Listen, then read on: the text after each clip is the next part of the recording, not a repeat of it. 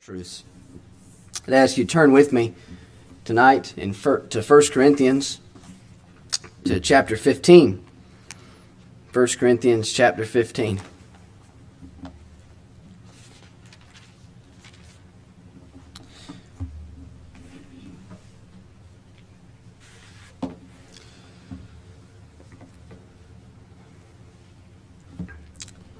Continuing our study in the evenings of major questions in the Bible. And we've come to this wonderful chapter of Scripture. We'll begin reading from verse 50 of 1 Corinthians 15. Let us hear the word of God. Now, this I say, brethren, that flesh and blood cannot inherit the kingdom of God, neither doth corruption inherit incorruption. Behold, I show you a mystery. We shall not all sleep, but we shall all be changed. In a moment, in the twinkling of an eye, at the last trump. For the trumpet shall sound, and the dead shall be raised incorruptible, and we shall be changed. For this corruptible must put on incorruption, and this mortal must put on immortality. So when this corruptible shall have put on incorruption, and this mortal shall have put on immortality, then shall be brought to pass the saying that is written Death is swallowed up in victory. O death, where is thy sting? O grave, where is thy victory? The sting of death is sin, and the strength of sin is the law. But thanks be to God, which giveth us the victory through our Lord Jesus Christ. Therefore, my beloved brethren, be ye steadfast, unmovable, always abounding in the work of the Lord Forasmuch as much as ye know that your labor is not in vain in the Lord. Amen. And our reading there. Trust the Lord to bless the word to our souls. Let's again just ask for his help as we seek to hear from him. Our Heavenly Father, we come now with thy word open, asking for the Spirit's power in the preaching of the word of God. Lord, we ask that you would make thy word effectual to us. Lord, we are thankful that it is the living word of the living God. But Lord, we need thee to use this living word to quicken us, for our souls so often cleave to the dust. Lord, help us. Help me. Oh God, help me to exalt Christ. Help me to preach forth the Christ of the Scriptures, the Christ of God. And may, uh, may all of us be given the grace and the help of the Spirit to rightly hear and to behold the Lamb of God. Please hear our prayers, for we ask them in Jesus' name and for his sake. Amen. Amen. Well, the text I draw your attention to is verse 55. We read it together. You can see the questions. O death, where is thy sting? O grave, where is thy victory? This is another major question in the Bible, and it is a glorious question. It is one that should fill our hearts with praise, thanksgiving, and confidence as we meditate upon it tonight. We are coming to deal with the subject of death in a limited way, not in a comprehensive way. And really, when we're coming to this, you can just see from the text really the emphasis of the apostle on death, on the grave. And death is a reality for all of us. It's a reality that we face in this world. Death will come to most of us, and it is everywhere. It's a very difficult thing death. It is not a subject that we typically like to discuss or like to meditate on. It is hard for us to think about parting with this world in some respect. And it's hard for us to think about parting with those in this world. But the glory of this text is that it brings us to consider that death is defeated for the Christian. And that will be our primary focus as we think about this tonight. For Christians, death is really the beginning of true life. So that there is an absolute reverse of what death brought after the fall. But really, as you look at this text, you immediately see that all Christians have a relationship to death. The apostle speaks really on behalf of all Christians when he says those words, when he asks these questions. And so, that is what I want us to consider tonight. This text under the title, The Christian's Relationship with Death. The Christian's Relationship with Death. And the first thing I want us to see here is that it is a personal relationship. It is a personal relationship. The apostle is almost speaking to death as if death and the grave are a person. He says, O death, where is thy sting? O grave, where is thy victory? He speaks almost in a taunting way to death, as if death is a person. And really, death and grave uh, refer to the process of death and the place in which our bodies go after death. And so, as we think about the fact that it is a personal relationship that Christians have with death, for the apostle speaks in a personal manner to death, we want to think about, first of all, that most Christians will personally experience death. Most Christians will personally experience death. It is the predominant experience of all people. I don't have to take you to book, chapter, and verse to prove that to you. You are not long in this world before you realize the prevalence of death, that it is all around us. It's something that we learn about simply by living in this world. It's the predominant experience of all people. And yet, we also see, as it relates to Christians, really everyone, but especially Christians, it is a varying experience is predominantly what we're all going to experience, but it varies very widely in what we will experience. Not all of God's people face death in the same manner. You just think about all the different ways that, that people die in the world, including Christians. And just for example, you think of some of the examples we have in Scripture, you think of Stephen. Stephen comes on the scene, as it were, in Acts 6 and almost immediately, he, he has great light, great insight into the scriptures. He preaches this wonderful Christ centered sermon in Acts chapter 7, and then he's immediately stoned and taken out of this world, taken home to be with the Lord. So his death is, is almost immediate. Uh, we don't know exactly when he's converted, but presumably he was one of those that the apostles preached to in the day of Pentecost or shortly thereafter and was converted then. But it seems almost immediate with Stephen. But then you think of Paul. And with Paul, it seems like you just can't kill him.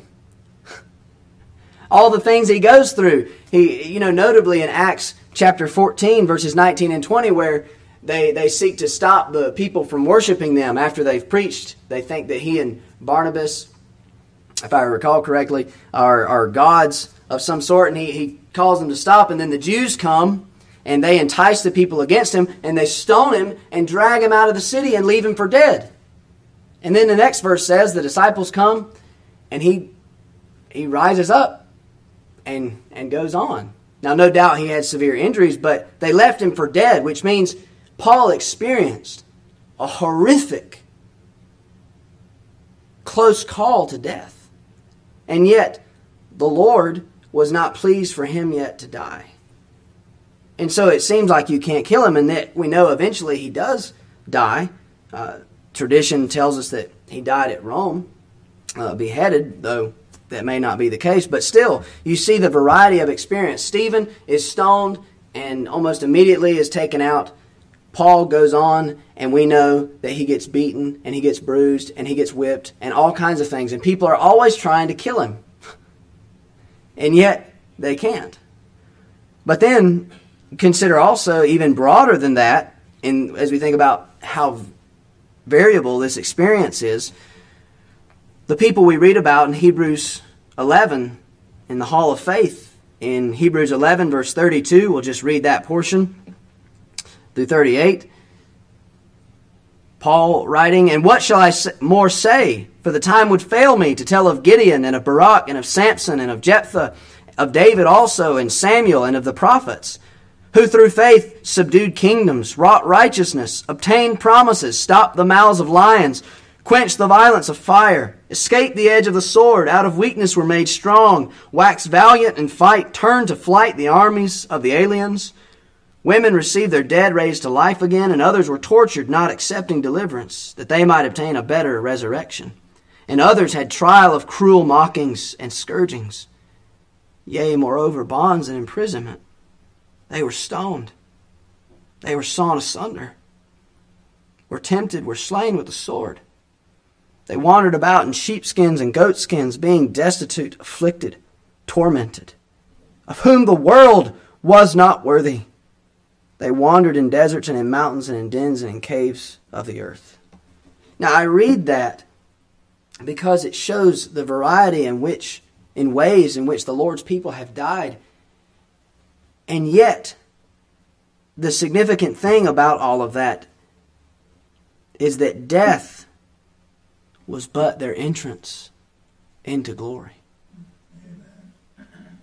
That when we read that, we it does bring a certain amount of sobriety, and it should, because the level of persecution we face today is, is nothing compared to what some people in the world face today, and as well as what the church has faced in the past. But it can happen again. And many would have us believe it will happen again here in this country. But be that as it may, whatever the case, it is a varying experience that most Christians will face. But also, it is not a required experience. As we think about this being the a personal experience that most Christians will have, it's not a required experience. If you look back in our text in 1 Corinthians chapter 15, the, the uh, Apostle Paul actually says there, verse 51 Behold, I show you a mystery. We shall not all sleep, but we shall all be changed. We shall not all sleep. In other words, noting the fact that not all Christians are going to die. That whoever is alive when the Lord returns will not die, but they will be changed. And so it's not a required experience. And we know this to be true from the Old Testament as well. You have Enoch.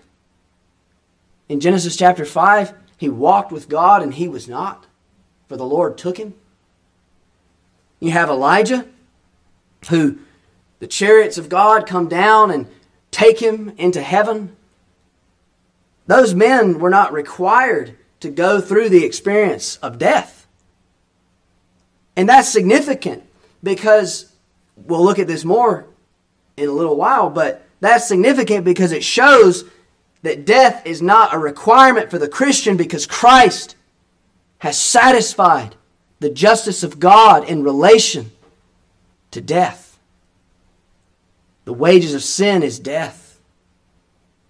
Christ has satisfied the wrath of God upon our sin. As I said, we'll get to that more in just a little while. But, as I said, most Christians will personally experience death.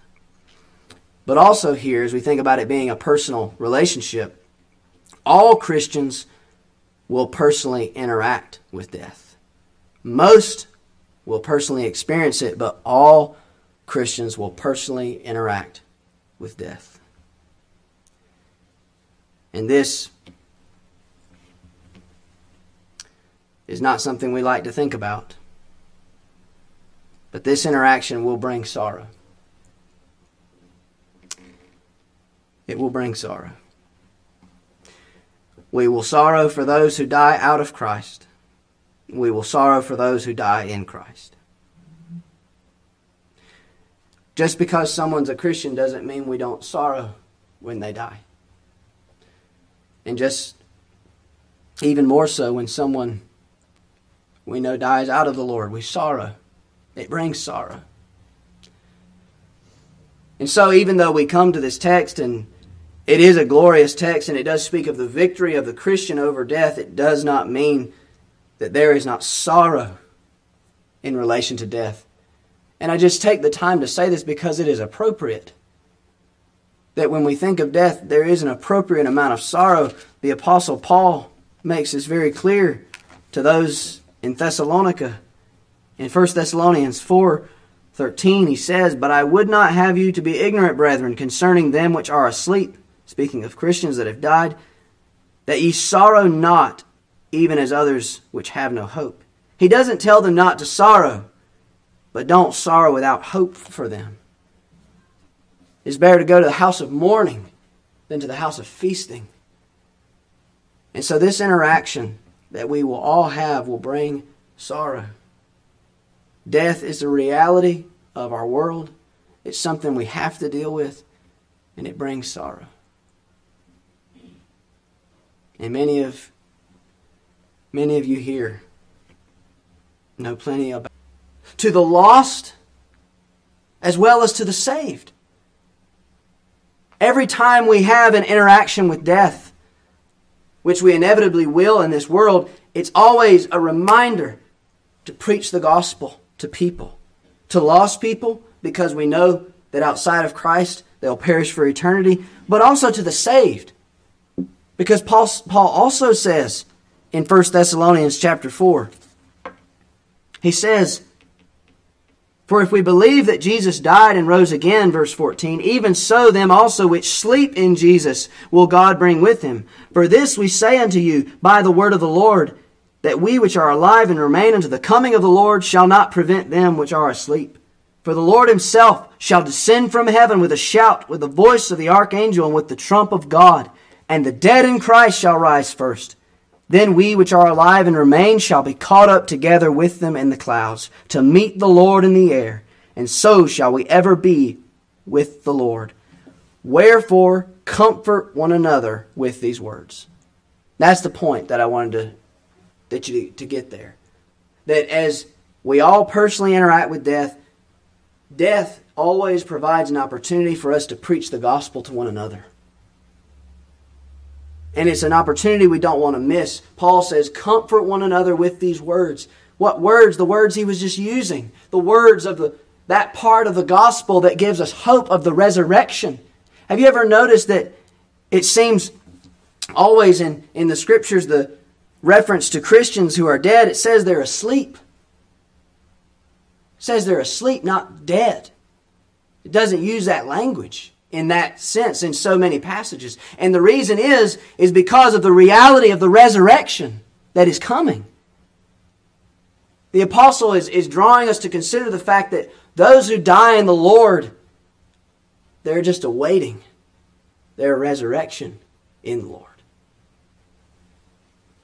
And so, this interaction should always be, as well, a reminder of the brevity of life. That's what death always is it's a reminder of the brevity of life. As James says, our life is but a vapor. Our life is but a vapor. And so it is a personal relationship something most will experience, and something that all personally interact with. But secondly, it is a purposeful relationship. Not only a personal relationship, but a purposeful relationship. The apostle says, O death, where is thy sting? O grave, where is thy victory? And he's, he's drawing us to consider there was a purpose in death before that has been dulled, that has been taken away. Where is thy sting? Where is thy victory? So death had a purpose. We read of it tonight in the providence of God in Genesis 3 that it was punishment for sin. And yet, we see here that that purpose has been reversed. And so, as we think about it being a pur- purposeful relationship, note first with me that its purpose is not punishment for sin. Its purpose is not punishment for sin. The apostle says, Where is thy sting? Where is thy victory? The word sting has the idea of tip or point almost like a sword with a point on it. And the apostle's saying, Where is your point? Where is it now? It's been blunted, in other words. And so when a Christian dies, this is the point here. When a Christian dies, they are not receiving God's wrath. This is very important for us to remember. To always keep this in view that when a Christian dies, they are not receiving God's wrath. Romans 6:23 the wages of sin is death. Romans 8 1. There is therefore no, now no condemnation to them which are in Christ Jesus. So we cannot say that when a Christian dies, it's because of sin. Because to say that is to go against what we know to be true of the gospel. That Christ has made an end of all our sins. That he has fully satisfied the wrath of God upon our sins. His satisfaction of God's wrath is sufficient. Christians don't have to die in order to complete the process. This is very clear again from Romans 8, verse 33. Who shall lay anything to the charge of God's elect? It is God that justifieth. Who is he that condemneth? It is Christ that died, yea, rather that is risen again, who is even at the right hand of God, who also maketh intercession for us. In other words, the work of Christ is complete. And so its purpose is not punishment for sin because it cannot be the wrath of God coming out on a Christian. But also here, its purpose can include God's chastening grace. It's not punishment for sin, but its purpose can include God's chastening grace. This is a necessary difference, and I trust you see the difference in what I'm going to say. There's a necessary difference between judicial punishment and fatherly chastisement. The Lord does not judicially punish a Christian because Christ has received all judicial punishment. But the Lord does, as a father who loves his children, chastise his people. And that is grace. That is not wrath, not law, that is grace. And that is, I just wanted to show you the reality of God's fatherly displeasure with Christians because some would begin to say, well, but isn't God pleased with us in Christ? Isn't don't we always have his favor? And there's a sense in which yes, that is true. Legally that is true. We always have the favor of God as it relates to our position before him in our union with Christ. And yet, in our earthly life and our earthly experience, we do bring on us God's fatherly displeasure. Hebrews 12 5. Where the Apostle Paul writes, And ye have forgotten the exhortation which speaketh unto you as unto children, my son, quoting Proverbs, my son, despise not thou the chastening of the Lord, nor faint when thou art rebuked of him. For whom the Lord loveth, whom the Lord loveth, he chasteneth and scourgeth every son whom he receiveth. If ye endure chastening, God dealeth with you as with sons. For what son is he of whom the Father, whom the Father chasteneth not? But if ye be without chastisement, Wherefore all are partakers, then are ye bastards and not sons. So that's the reality. There is a fatherly chastisement with Christians. And to such a degree is this true that it can be manifested at times in a very serious way, such as death. Not to go back into dealing with the Lord's table, but the passage does serve to illustrate the point, to show you the truth that in 1 Corinthians 11, that which we read of earlier, concerning the, the damnation or the judgment that, that one will bring on himself to eat unworthily from the table. The shocking thing about that passage is that it's referring primarily, it seems, to those who know the Lord in that context. And even though the term damnation or judgment is used, we know that in the greater context that that's referring to chastisement. It can't be referring to judicial punishment because of other passages. And so we see the severity at which with which God will, will deal with us as children that sometimes out of love by his grace he will sometimes take a believer out of the world.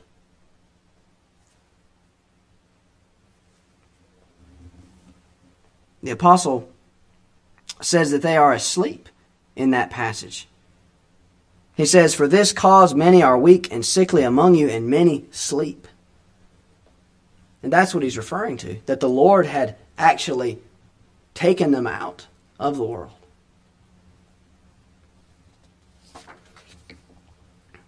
And so, its purpose can include God's fatherly chastisement, chastening grace.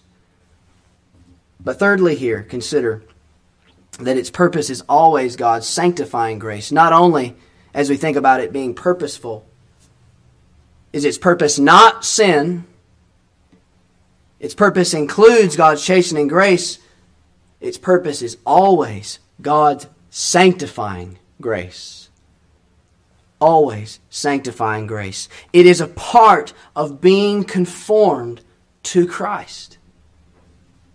We know that. All things work together for good to them that love God, to those who are the called according to his purpose, being predestinated to be conformed to the image of his Son.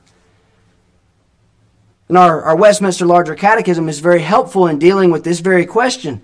In question 85, they ask, Death being the wages of sin, why are not the righteous delivered from death? Seeing all their sins are forgiven in Christ? The answer The righteous shall be delivered from death itself at the last day. And even in death are delivered from the sting and curse of it. So that although they die, yet it is out of God's love to free them perfectly from sin and misery and make and to make them capable of further communion with Christ in glory, which they then enter upon. Amen. It's a very helpful question. One of the reasons I, I so enjoy reading uh, through the larger catechism and the shorter because they deal with those kinds of questions. That though they're very theological, they become very practical when you are facing death or when you are dealing with that question of why Christians die. And so it is a part of being conformed to Christ. It is a test of our faith as, as a Christian approaches death. It is a test of our faith. It is, it is to try us in order to strengthen us, in order to sanctify us. It is said of John Knox, if you don't know who John Knox is, I'm sure everyone here does, but a mighty man of God the Scottish reformer.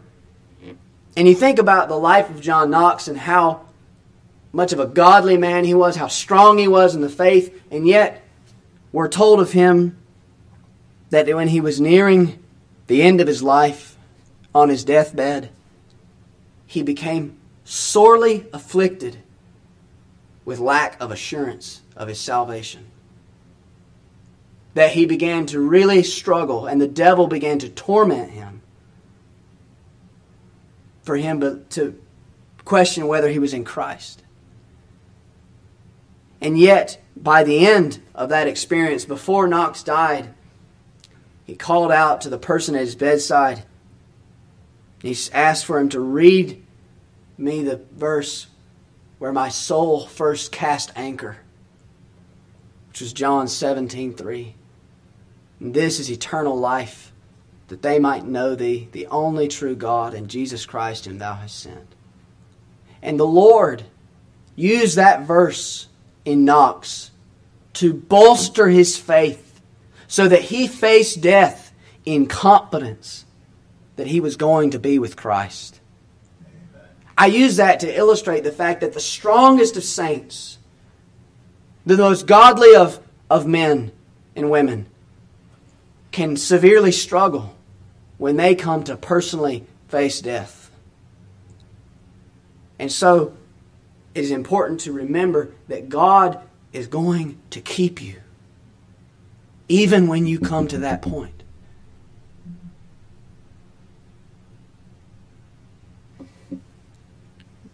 No less of a man than John Knox faced such things. We will face such things, but God will use it. You think just of that whole thing, him allowing the devil to tempt Knox in that way, and yet to test him in that way, and yet it ended with Knox being stronger in his faith. So it is a part of being conformed to Christ but also it is an act of merciful love. When the Christian faces death, it is an act of merciful love. It's the love of God. We don't often think about it that way, but it is. I share this with you from Isaiah 55. Isaiah 55, or rather 57, excuse me, 57, verse 1, where we read, The righteous perisheth and no man layeth it to heart. And merciful men are taken away, none considering that the righteous is taken away from the evil to come. Now you think about what that text is saying. The righteous, merciful men taken away, none considering that the righteous is taken away from the evil to come. We don't often, at least most of us, don't often think about it that way.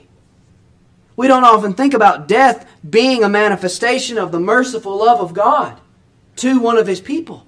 That he is taking them away from the evil that is to come. That he's delivering them from further afflictions or he's delivering them from some catastrophe that's going to come upon the world, to come upon their area. The Lord takes them away from the evil to come. And you think about this it struck me really, I guess, for the first time when I was thinking about this in relation to the prayer that our Lord tells us to pray in the Lord's Prayer in Matthew chapter 6, where we pray for the Lord to lead us not into temptation and to deliver us from evil. I'd never thought about it in that light before. But that the fact that when you pray that, included in that deliverance could very well be the means that the Lord uses, which is death, to deliver us from evil. It is an act of merciful love from God as He sanctifies us. It frees us from corruption. That's what Paul says. It frees us from corruption.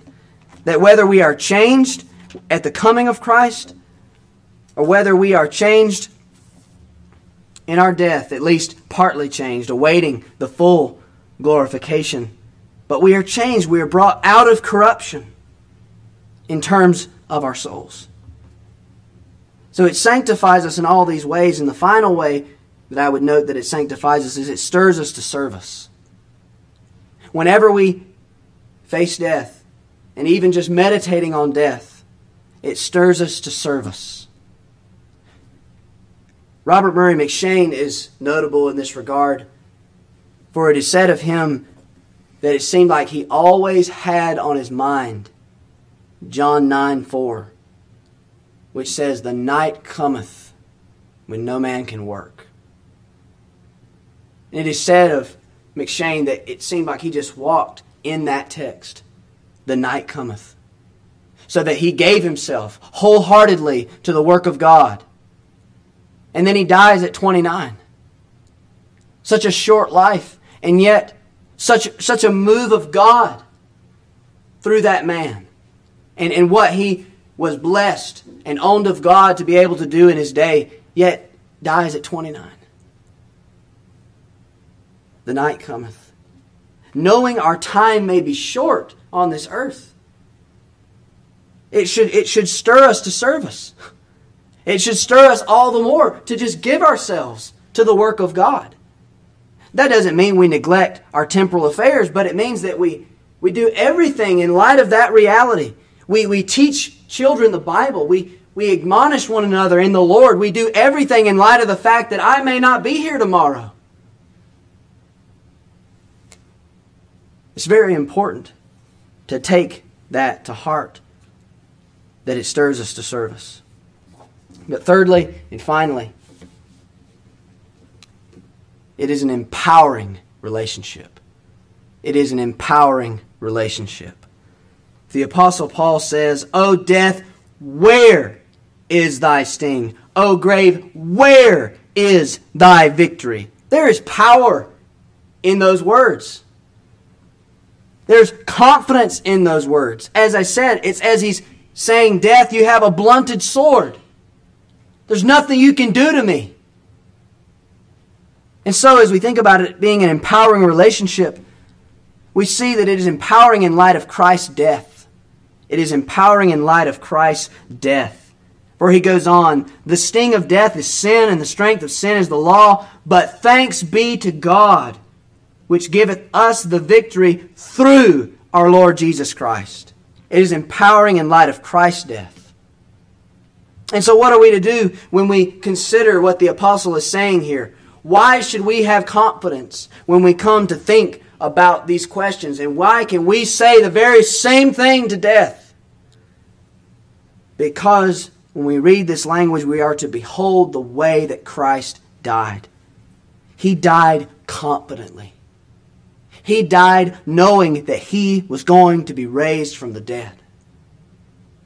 And so, in that, we are to imitate the way he died by the grace of God, we are to imitate that, to look unto Him who has gone before us, who has led the way into confident death. So it is empowering in light of Christ's death, which giveth us the victory, a victorious death that we are to enter into. It is empowering also in light of Christ's resurrection. That's what this whole chapter is about the reality of the resurrection. And we are given the victory through Jesus Christ because not only is he dead, but is he risen. And so when we think about this question, we are to behold the reality of the resurrection. And just to note here in this connection, Matthew chapter 27 and the language that is used in Matthew 27 is so helpful as you think about the resurrection. In Matthew 27, verse 62, now the next day that followed the day of preparation, the chief priests and Pharisees came together unto Pilate, saying, Sir, we remember that, this, that, the, that that deceiver said while he was yet alive, After three days I will rise again. Command therefore that the sepulchre be made sure until the third day, lest his disciples come by night and steal him away, and say unto the people, He is risen from the dead. So the last error shall be worse than the first. Pilate said unto them, Ye have a watch. Go your way, make it as sure as ye can. So they went and made the sepulchre sure, sealing the stone and setting a watch. Now you think about that language. Make it as sure as ye can. And a Roman watch. And those men were liable to, they were subject to execution if they did not fulfill their tasks. If anyone was allowed to get into that tomb and steal the body of Christ, those men would have been put to death. Their lives are on the line. They're Roman soldiers. They're trained extensively in warfare. Make it as sure as you can. And yet, what happens? Our Lord Jesus Christ, confidently, sovereignly, victoriously, comes forth from the tomb. So that for all, for the rest of the history of mankind, no one can use such an argument and say, oh, his body was stolen. which is some of what the Jews say today. And yet it's impossible. It's so clear that it would have been impossible for that to happen. The Lord is risen. And so we behold the reality of his resurrection, and that language in Matthew 27 is very helpful in that regard. And so as we behold it, what do you do with that beholding? Again, you, you turn it to yourself and you trust that you will rise as he rose. That's what the Apostle Paul tells us. In verse 17, in his argument in this chapter, if Christ be not raised, your faith is in vain, and ye are yet in your sins. Then they also which are fallen asleep in Christ are perished. If in this life only we have hope in Christ, we are of all men most miserable. But now is Christ risen from the dead and become the firstfruits of them that slept. For since by man came death, by man came also the resurrection of the dead. For as in Adam all die, even so in Christ shall all be made alive. This the same confidence that our Lord Jesus Christ had when facing death is the confidence that we should have, trusting that we will be raised from the dead. When you read Psalm 16, and the Lord says, Thou shalt not suffer thine Holy One to see corruption. Now, that explicitly refers to the fact that Christ's body saw no corruption. It, that he, he saw no corruption in any way. And we know that our bodies will face a degree of corruption, but there is a measure in which we can apply that text to the reality that though your skin worms destroy this body, yet in my flesh shall I see God. That's what Job said. That though the body is, is destroyed and, and withers away in the ground, yet it will be raised and made new. No matter what the degree to which it's destroyed. That's why Hebrews 11 is so important because it says they were sawn asunder. It, it tells us all kinds of ways that these Christians were destroyed from the earth, and yet we know that each and every one of their bodies is going to be raised and restored, no matter what kind of death they experience. It is empowering in light of Christ's resurrection. And lastly, here, it is empowering because of the Christian's relationship with Christ. That's what it all comes down to. This, this will mean nothing to you. This message will mean nothing to you if you are not in a personal, saving relationship with the Lord Jesus Christ. And if you're not cultivating assurance of that relationship. When we read this text, when we read this question, and we enter into the confidence that Paul expresses here under the inspiration of the Holy Spirit, we are to enter in to him beholding his union with Christ because that's where this all flows from. He's not just pulling something out of thin air. He, he's drawing our attention to the fact that we are so united to Christ that this is so certain. And so, as you behold your union with Him, you are to be bold because of your union with Him. And you can say, these words O death, where is thy sting? O grave, where is thy victory? That becomes so crucial because none of us know what a day may bring forth. We don't know when our last may be.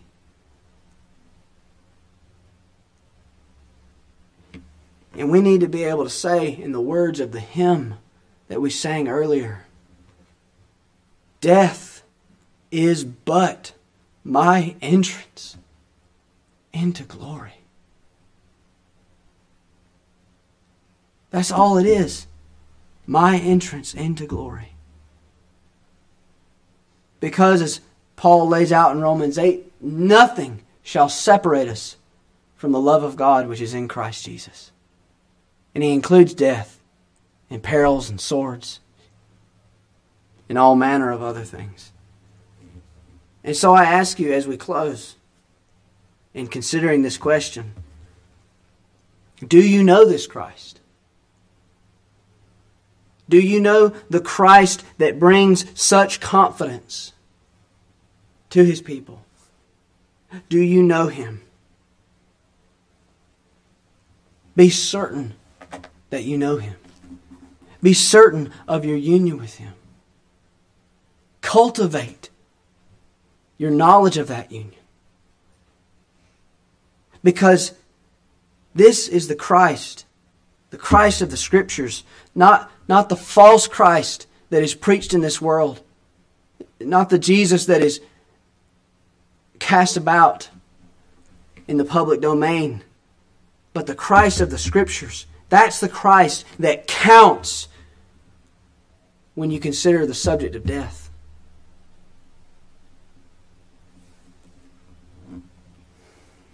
I trust if you do not know him, or if any of you watching online do not know him, you will contact, or you will speak to me, or you will speak to someone about the state of your soul. Let's pray.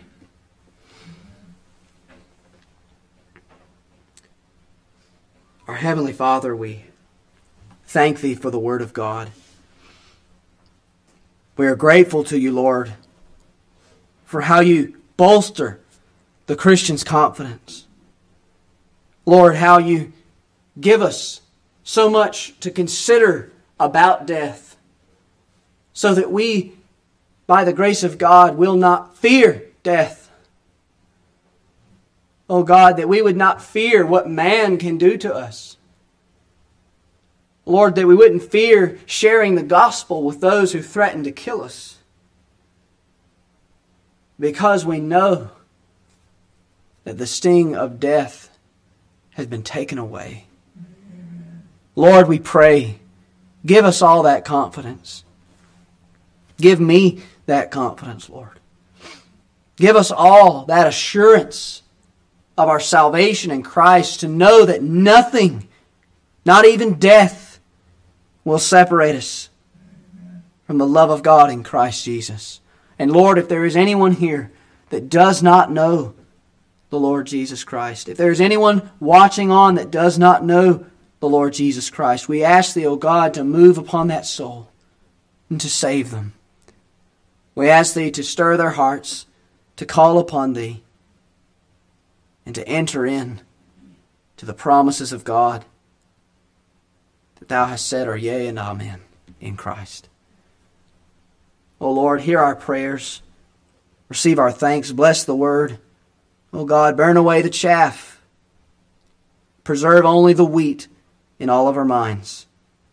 Help us to leave this place with renewed minds and joyful hearts. In Jesus' name, amen.